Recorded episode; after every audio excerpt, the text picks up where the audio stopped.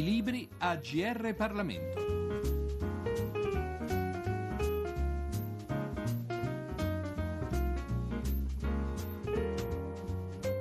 Da Giorgio Cirillo un cordiale saluto a tutti gli ascoltatori sintonizzati sulle frequenze del GR Parlamento. È Irrispettabili, il consenso sociale alle mafie, il libro che presentiamo oggi. Edito da Rubettino, gli autori sono Alfredo Mantovano, magistrato dal 1984, sia pure con una lunga parentesi parlamentare compresa tra il 1996 e il 2008,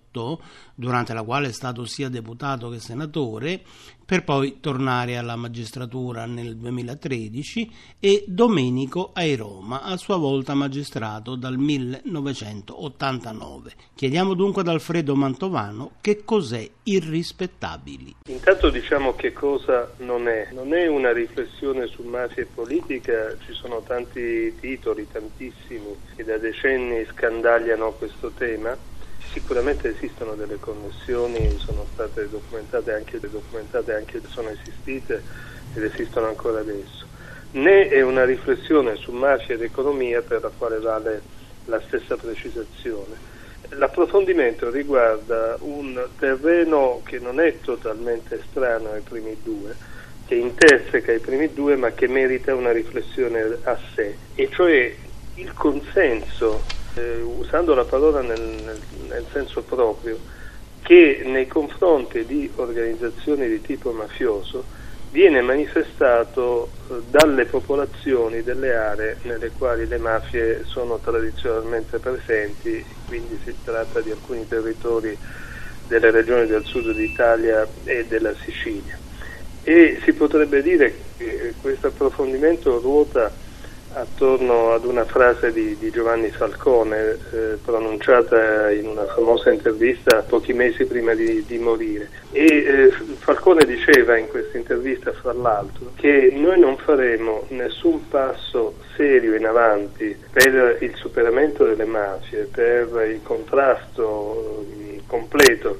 della criminalità mafiosa, fino a quando non avremo compreso e non avremo tratto anche le coerenti conseguenze,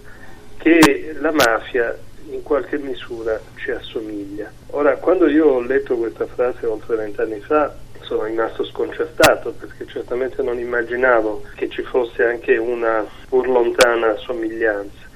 Ma in realtà eh, le organizzazioni tipo mafiose, quindi non soltanto Cosa Nostra, ma anche Camorra, Andrangheta e la criminalità mafiosa pugliese, eh, si nutrono di consenso sociale, ne hanno un'assoluta necessità. Eh, il consenso sociale ha una ricaduta immediata per esempio per la protezione delle latitanze, eh, poiché i capi delle mafie scelgono di rimanere latitanti nei territori di appartenenza, pur avendo altre opzioni, ma per consolidare il loro potere, per continuare a dare le direttive, questa scelta ha bisogno di un tessuto sociale dal quale non venga fuori un'informazione non solo, ma eh, al contrario venga fuori una concreta solidarietà. Non è un caso che la gran parte dei latitanti di peso catturati negli ultimi vent'anni, vi è un appendice del libro che, che documenta questa circostanza, sono stati catturati praticamente a casa loro, cioè nel loro paese o nelle immediate vicinanze. Come si alimenta questo consenso? Ma in tantissimi modi, si alimenta attraverso in alcune zone le canzoni di aperta apologia dei capi criminali, pensiamo alle opere tra virgolette dei cosiddetti me- neomelodici napoletani che vendono tantissimo, non sono un prodotto di nicchia e con queste canzoni che esaltano le gesta dei, dei capi clan in qualche misura condizionano la mentalità diffusa in quell'area, con le fiction che mm, in qualche caso si sono tradotte in una vera e propria esaltazione comunque in un, comunque in un dei capi delle organizzazioni mafiose, penso da ultima a quella andata um, in onda su una importante rete televisiva qualche mese fa dedicata a Maresca. Penso eh, financo alla strumentalizzazione che le mafie operano delle devozioni religiose, eh, poiché soprattutto al sud le processioni, il portare le stati, l'attaccamento alle tradizioni sono dei fenomeni estremamente positivi che si collegano alle radici autentiche di quel territorio. Inserirsi in queste radici significa creare una, un'area di simpatia, di ricerca propri confronti che consolida ancora di più eh, queste realtà criminali. Allora, se questa è la fenomenologia del eh, radicamento del consenso, si tratta evidentemente non soltanto di immaginare un'attività di pura repressione, che pure è indispensabile nel contrasto alla criminalità mafiosa, ma anche un'attività di recupero del consenso sociale alle istituzioni e questo riguarda tutti. Se autorità giudiziaria e forze di polizia hanno la competenza principale, direi quasi esclusiva, nell'opera di contrasto, la prevenzione in senso lato compete a chiunque e chiunque può manifestarla anche con gesti apparentemente irrilevanti come per esempio cambiare canale quando c'è una fiction apologetica del mafioso o non acquistare il CD con le canzoni neomelodici o evitare di, evitare di in alcuni centri abitati al funerale del boss, che anche quello è una modalità di manifestazione del, del potere criminale, ovviamente per coloro che, che restano ancora in vita, o, o eh, manifestare un dissenso nei confronti di quei calciatori, purtroppo non è un fenomeno che appartiene ad un remoto passato, ma continua ad esserci ancora adesso, che eh,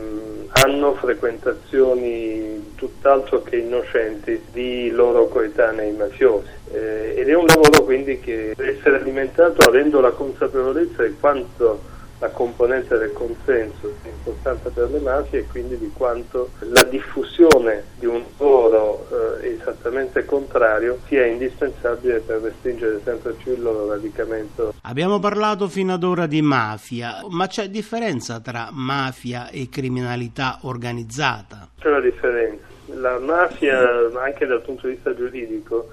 è qualcosa di più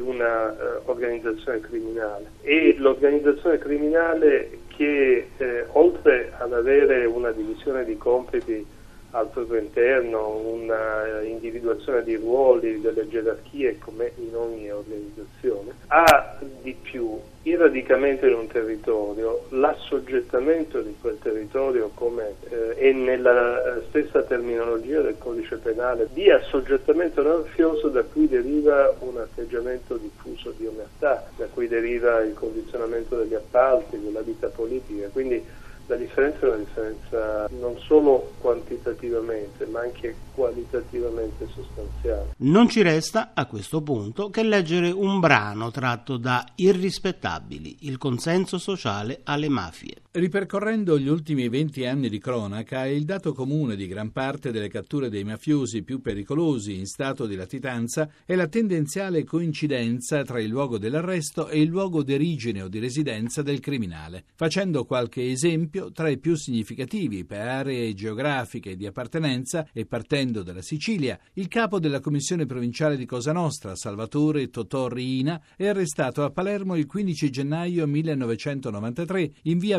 Bernini, a breve distanza dall'abitazione nella quale vive. A Palermo, dove abita, il 24 giugno 1995 è catturato Leoluca Bagarella, esponente di primo piano della fazione corleonese e parente di Totò Riina. È un regista della stagione delle stragi. L'arresto di Bernardo Provenzano, Binnu Utratturi, avviene l'11 aprile 2006, dopo una latitanza durata oltre 40 anni, in un casolare di campagna a due chilometri di distanza dal suo paese,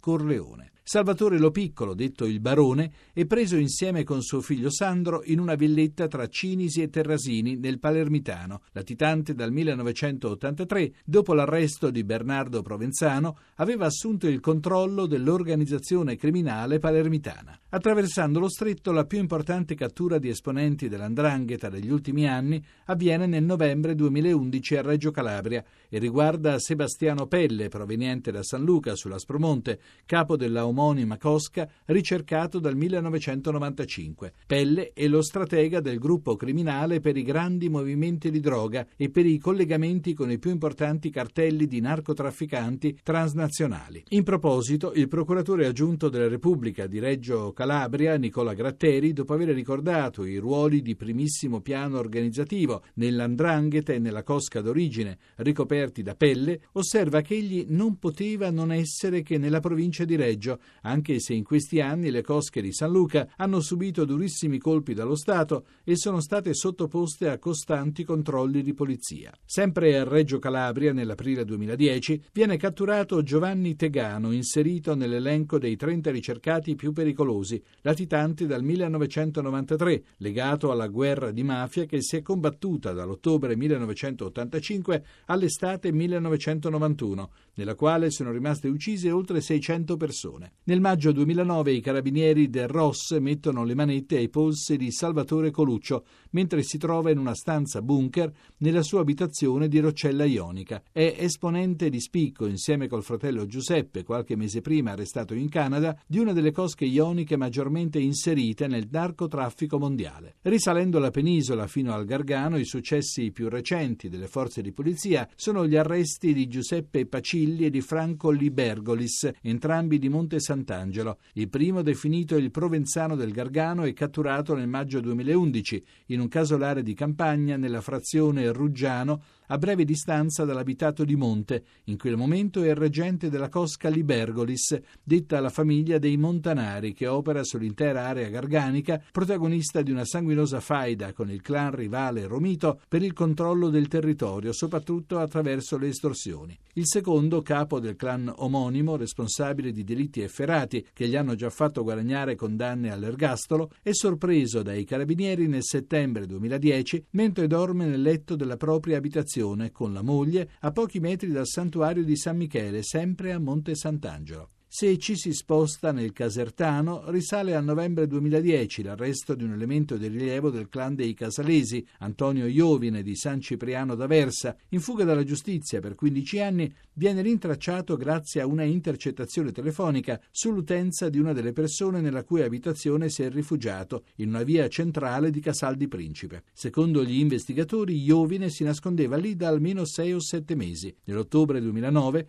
i carabinieri arrestano il latitante Pasquale Russo, capo storico dell'omonimo clan camorristico, latitante dal maggio 1993, più volte condannato all'ergastolo per svariati omicidi e per associazione mafiosa. Viene trovato in un casolare a Sperone, in provincia di Avellino, insieme col fratello Carmine, anch'egli latitante si è già detto, per concludere, del blitz che nel dicembre del 2011 conduce alla fine della latitanza di Michele Zagaria, preso in un bunker in cemento armato 5 metri sotto il piano stradale nel cuore della sua casa Pesenna. Perché il mafioso tende a non spostarsi dal luogo d'origine pur consapevole che i corpi di polizia lo cercano lì e lavorano per stringere il cerchio dei parenti e dei fiancheggiatori? Certamente per mantenere corta sotto il profilo spaziale la catena di comando che lega i capi agli affiliati e al contesto sociale ed economico nel quale opera il clan. La latitanza dei vertici, la circostanza che essa sia notoriamente vissuta sul territorio e la vantata imprendibilità, finché dura, dei vertici medesimi sono letti come un carisma del capo criminale che aumenta il tasso di intimidazione e fa crescere l'omertà. Il boss latitante acquista una dimensione mitica che concorre a rendere rendere il gruppo ancora più potente. C'è è in grado di tenere tutto sotto controllo, talora anche visivamente, come per il collegamento tra il bunker di Michele Zagaria e il sistema di videocamere di Casa Pesenna, di conseguenza è in condizione di intervenire con violenza contro chi non rispetta le sue regole. Può contare su una rete di stretti collaboratori, di complici e di collusi, ma soprattutto su un misto di simpatia e di tolleranza tra la popolazione di cui sono espressione le reazioni prima ricordate quando arriva il momento della cattura. Abbiamo così presentato Irrispettabili, il consenso sociale alle mafie di Alfredo Mantovano e Domenico Airoma, pubblicato da Rubettino. Da Giorgio Cirillo, grazie per l'ascolto e a presto risentirci. I libri AGR Parlamento. Per segnalare saggi di storia, politica, sociologia e diritto, scrivere a grplibri.it.